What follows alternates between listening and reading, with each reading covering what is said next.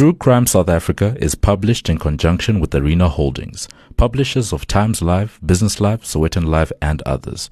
The opinions expressed in this podcast do not necessarily represent the views of Arena Holdings and its affiliates. The following episode may contain sensitive material, including descriptions of violence, sexual assault, or graphic descriptions of injuries to victims. If you feel you may be triggered by such material, please consider this before accessing our content. To access trauma counseling or services, please see the helpline information on our show notes. Welcome to True Crime South Africa.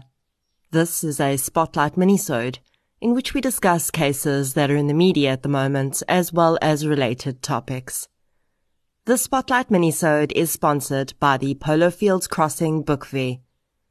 I know that so many of you are major bookworms like me Polo Fields Crossing in Waterfall, Johannesburg, is hosting a bookworm's delight. The Polo Fields Crossing Book Fair is being held from the 24th to the 26th of September in support of Hospice Wits. The book fair will feature a book tent with second-hand books for sale, as well as talks by authors including Janine Lazarus, who recently released Bait, a book detailing her experiences with the Norwood serial killer. Janine will be speaking on Saturday, the 25th of September at 11 o'clock. You can also head over and donate any books that you have to Hospice Wits. All funds raised through the event will be donated to Hospice Wits, an NPO that supports families in Johannesburg and Soweto. So get your true crime and bookish fixes this weekend and support a good cause at the same time. Before we get into today's minisode, I'd like to thank our new Patreon supporters. A huge thank you goes out to Janine, Jason Vardy, Maxine Balej, and Steve Meirung for your support on Patreon, as well as Carla De Silva for your support on PayPal. Thank you so much, everyone. Your support really does make a huge difference. If you'd like to support the show on Patreon or PayPal, I'll leave a link in the show notes. There are now additional ways that you can support the show, with two online businesses providing 10% discounts when you use the code TCSA10 at checkout. You can get your health and beauty needs at King Online, and you can also get your printing requirements designed, printed and delivered by Print Crowd.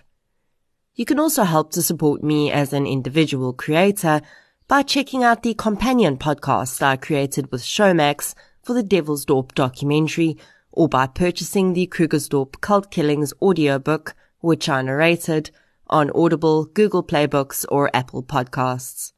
As always, any form of support is greatly appreciated, and it doesn't have to be financial. Sharing of episodes, inviting your friends and family to listen, and interacting on social media all go a long way to keep the show growing and improving. You can also leave a review on the podcast app you use to listen. If your podcast platform does not have that option, a Google or Facebook review is equally helpful. In today's Spotlight minisode, I want to discuss a few different individuals' fights for justice. On the 10th of September, a diverse group of people gathered in Hermanus at one o'clock in the afternoon across from the magistrate's court in that town. While most others in the sleepy town that's known for whale watching opportunities were enjoying lunch or planning their weekends, this group of people were getting ready to speak up against gender-based violence in their community the group has decided to take a stand against a rising trend they're seeing. Athena Jane Preve heads up the group's social media efforts, and they've also created a Facebook group called Speak Up Hermanus. The peaceful demonstration held on Friday was covered by a few members of the media, but I think that what these Hermanus residents are doing holds a greater significance for all South Africans – than just what happens within the border of their town. I really believe that this is how we affect real change in the fight against GBV. By focusing on our immediate surroundings. The more we hear about these horrific cases of domestic violence, rape and murder, the more we may feel completely overwhelmed and like there's nothing we can do to make a difference. But Speak Up Hermanus is onto something here. Every time I discuss a case of gender-based violence, I talk about the community that the victim lived in. I talk about the socio-economic circumstances that existed around both the victim and the perpetrator that so often contribute to the offense. While the community cannot hold responsibility for the crime itself, that lies solely with the perpetrator. By mobilizing in the way Hermanus is doing, I really think we can start to effect real change. Present at the protest last Friday was a representative of the town's local victims organization, Heavenly Promise Haven. Lana O'Neill spoke about how they want victims of GBV to be aware that there is help in their town and that they can reach out. And that is one vital half of the equation. Victims need support. They need somewhere to go where they feel safe. The other part of the gender-based violence equation is prevention, though, focusing on the perpetrators. Because unless we get to the root of the problem, we're really just triaging victims after they've already become victims. Victims of gender-based violence almost always know their attackers. And I think this is why community level activism is vital.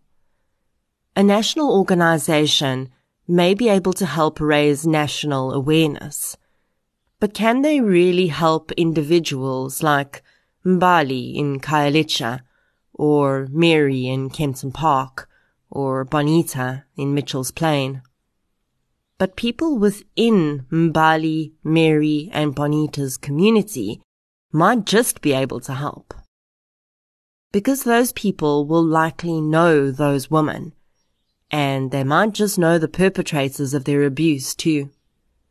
And don't get me wrong here. I'm not talking about vigilante justice or burning people at the stake. I'm talking about community level awareness and communities taking action when a situation looks dangerous. I salute the people of Hermanus for taking action within their own community, and I urge everyone to support their social media awareness campaigns, even if you don't live in the area. We need action like this in every community, and Hermanus is as good a place to start as any. The next case I want to discuss with you contains descriptions of injuries and the death of a child. Please be warned that sensitive listeners may find the details disturbing. In early September, I received an email regarding a case of child rape and murder. In the email, the sender provided details of a case that had occurred in April this year and included a request from the family of the deceased in the case that I cover it as it unfolded. At this point, I'm going to be keeping the identities of the accused in the case to myself, as there is a surviving minor child also involved, and revealing the identity of the accused will also reveal the identity of the minor. As the case progresses, if their identities are revealed, I will reveal them too.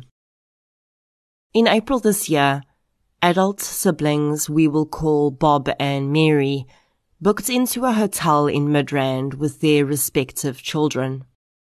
Mary's daughter was two and a half years old, and Bob's daughter was one years old. Bob and Mary had booked into a hotel for a period of what they said was fasting and prayer. They remained in the hotel for three days. Half an hour before midnight on the 10th of April, the couple attempted to leave the hotel with a bundle wrapped in a towel. A hotel employee noticed blood dripping from the bundle and police were summoned to the scene. Inside the towel, police found the body of Mary's two and a half year old daughter. We'll call her Baby A. Both Bob and Mary were arrested, and Bob's one year old child was taken to a place of safety and then handed over to the child's mother. It would emerge that Bob's child's mother had opened a case of kidnapping as he had disappeared with the child without her consent. It would also emerge that Mary's partner, the father of baby A, had been in an eight month court battle to attempt to gain visitation with the girl after Mary had denied access to her. The first and only article about this case appeared on the News 24 platform on the 14th of April when Bob and Mary first appeared in Wynberg Magistrates Court. The bail application would go on for five months and the family have been told by several members of the media that it is unlikely the case will gain media attention again because the bail application process was so protracted. This is one of the reasons that I have chosen to cover this ongoing case. At one of the bail hearings, it would emerge that baby A had been raped, beaten, and strangled to death. On the 30th of August, just two days after what would have been baby A's third birthday, both Bob and Mary were denied bail. The family has been told that the trial will commence on the 13th of October. The case has been escalated to the Provincial Investigation Unit, according to Brigadier Mathapelo Peters, for two reasons. Firstly, there is allegedly evidence of some form of cult-related activity, I would assume this stems from the perpetrator's claims that they were in the hotel for some sort of religious practice. And the second reason Peters provides for the escalation is that the SAPS has taken a stance to prioritize investigations involving women and children. I don't think that I even need to point out how absolutely horrific this case is. The fact that a mother is somehow involved in the rape and murder of her own child is just unspeakable. When I spoke with F.H. Havenkar for the Devilsdorp series, we discussed how people find it so difficult to believe that a mother could put her children in harm's way because she's so obsessed with and conditioned by a cult-like leader. In that case, of course, we were talking about Marinda Steyn and how she'd led her children Le Roux and Marcel to commit murder.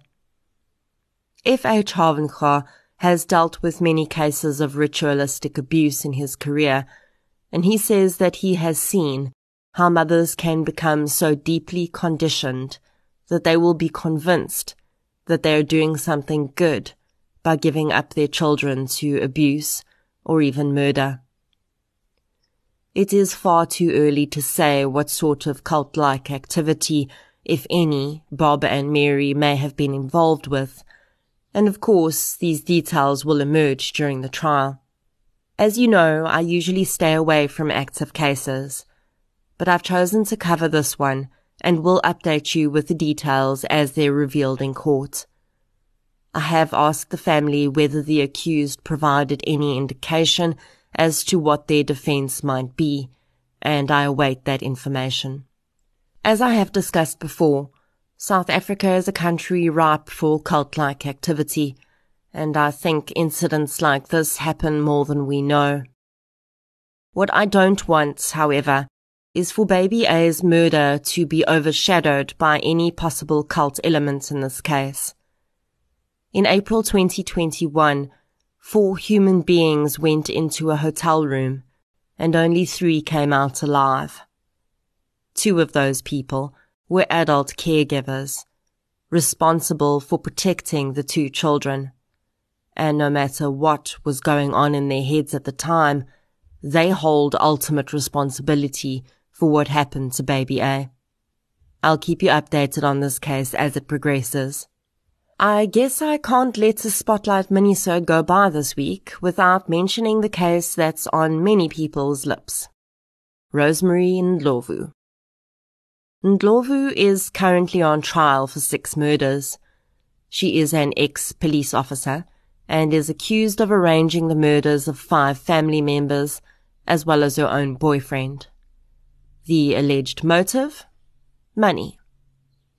Ndlovu is accused of hiring hitmen to kill six people between 2012 and 2018. She would take out life insurance on these people and then arrange their murders. She is believed to have netted 1.5 million rand from these crimes. Ndlovu was arrested during a sting operation in which she attempted to arrange the murders of her sister, as well as her sister's five children. The youngest child at the time was five months old. In video footage from the undercover operation, she is seen driving the hitman, who is actually an undercover police officer, out to Bushbuckridge, five hours from Johannesburg, to show the man where her sister lives. She is also heard explaining to the man how he should break in through a window and set fire to the house with all six occupants inside. Ndlovu's defense is very simply that she didn't do it. She claims that the six murders she is accused of had nothing to do with her, and that the further six murders she is accused of planning were never supposed to happen. She says that she was coached by the undercover police officer about what she should say in the video. Ex-colleagues of Ndlovu's have testified as to how generous the woman was with money and how she seemed to have far more money than a normal police officer. It's also emerged that Ndlovu may have stolen police firearms while on duty. Despite the very serious allegations against her, Rosemary Ndlovu has been light-hearted in court. In the past week, she joked with photographers and posed for them, telling them that she'd put makeup on just for them that morning. She also tells journalists, who would have thought that Rosemary and Ndlovu would be famous? She broke down in tears when she was questioned about the murder of her boyfriend. The man was stabbed more than 80 times, and Ndlovu received 131,000 rand in life insurance after his death. It is believed that the man's signature on the life insurance policy was forged. Ndlovu is alleged to have taken out life insurance policies on the deceased without their knowledge. And I've seen many people asking, but how were the life policies taken out without their consent? Well, really, it's actually not that difficult. According to the MiWay website, if you wish to take out life insurance on another person, you have to prove that you have an insurable interest. So you can't take out insurance on some random stranger's life. But you can take out insurance on your parents, spouse, or anyone else whose death will result in a financial loss to you. Most insurance companies will require the insured person to sign their acknowledgements of the insurance and the appointments of beneficiaries is supposed to still be done by the insured person. That is what is supposed to happen. And perhaps in the days when everything was done in person and a broker still visited you at your house, it would have been more difficult to get around this. But when I took out life insurance on myself, no one had any way of actually proving that I was who I said I was. Everything was done online. I spoke to them on the phone and sent through my ID documents and signed papers by email. I could have been anyone. I could have been Rosemary Ndlovu. In the past, most life insurers wanted to perform medical exams including blood tests, before insuring a life. But today, most insurers just ask questions about your health, and if you're found to have lied after your death, your policy is null and void. So, how can you protect yourself from becoming a victim of the type of criminal that Rosemary and Ndlovu is alleged to be? The first way is to question everything and everyone. If you're not a significant breadwinner in the home, and your partner suddenly wants to insure your life for millions of rand, ask why. If you suddenly start receiving strange requests for personal information, even if it's from a family member, ask why. Do not ever sign any document without first verifying that you know what you're signing, no matter who presents that document to you. Keep your identity documents in a secure location. Unfortunately, there is no single database at this point where you can input your details and see whether your life is insured anywhere. There is a website I came across called verify.co.za which claims to provide you with a report of all your policies and investments. If anyone has used this service, please let me know. I wasn't going to test it for this minisode, as I have an issue handing out my personal identifying information online. It may well work, so you can try that if you want to. I have also come across information online claiming that with the implementation of the Protection of Personal Information Act, life insurers are bound by law to tell you if there is a life insurance policy in your name with them. I was unable to confirm how this process would work though. And really, you would still need to make contact with every insurance company in South Africa. The sad fact about the Ndlovu case is that if she is guilty of committing the crime she's accused of, she took advantage of those closest to her. And this is a continuing theme in many of the cases we discuss here on the podcast. It is not strangers you need to worry about. It's those closest to you that nine times out of ten are the ones that are the most dangerous. If anyone listening works in the life insurance industry, please make contact with me so that I can gather some real world info for future minisodes on this case, so that we can all understand exactly how we can protect ourselves. Before I go, I'd like to play a promo for a true crime podcast called True Crime Horror Story.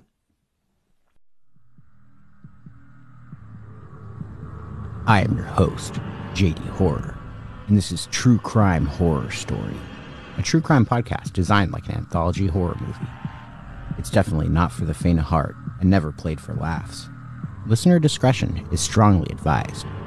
In seasons 1 and 2, we highlighted both notorious and obscure incidents of real life murder, from world famous psychopaths like the Toolbox Killers and the Night Stalker Richard Ramirez, to lesser known evils that you may not have heard of, but have effects just as catastrophic for the victims and their families.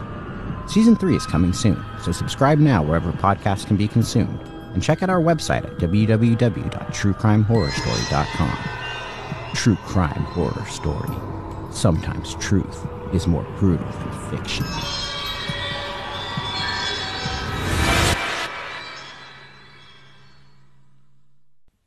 And that is your Spotlight minisode for the week. If you enjoyed this minisode, Please be sure to subscribe to the show on the platform you're using to listen right now. You can also follow us on social media. We're on Facebook, Twitter, and Instagram. I'll be back next Friday with a full case episode.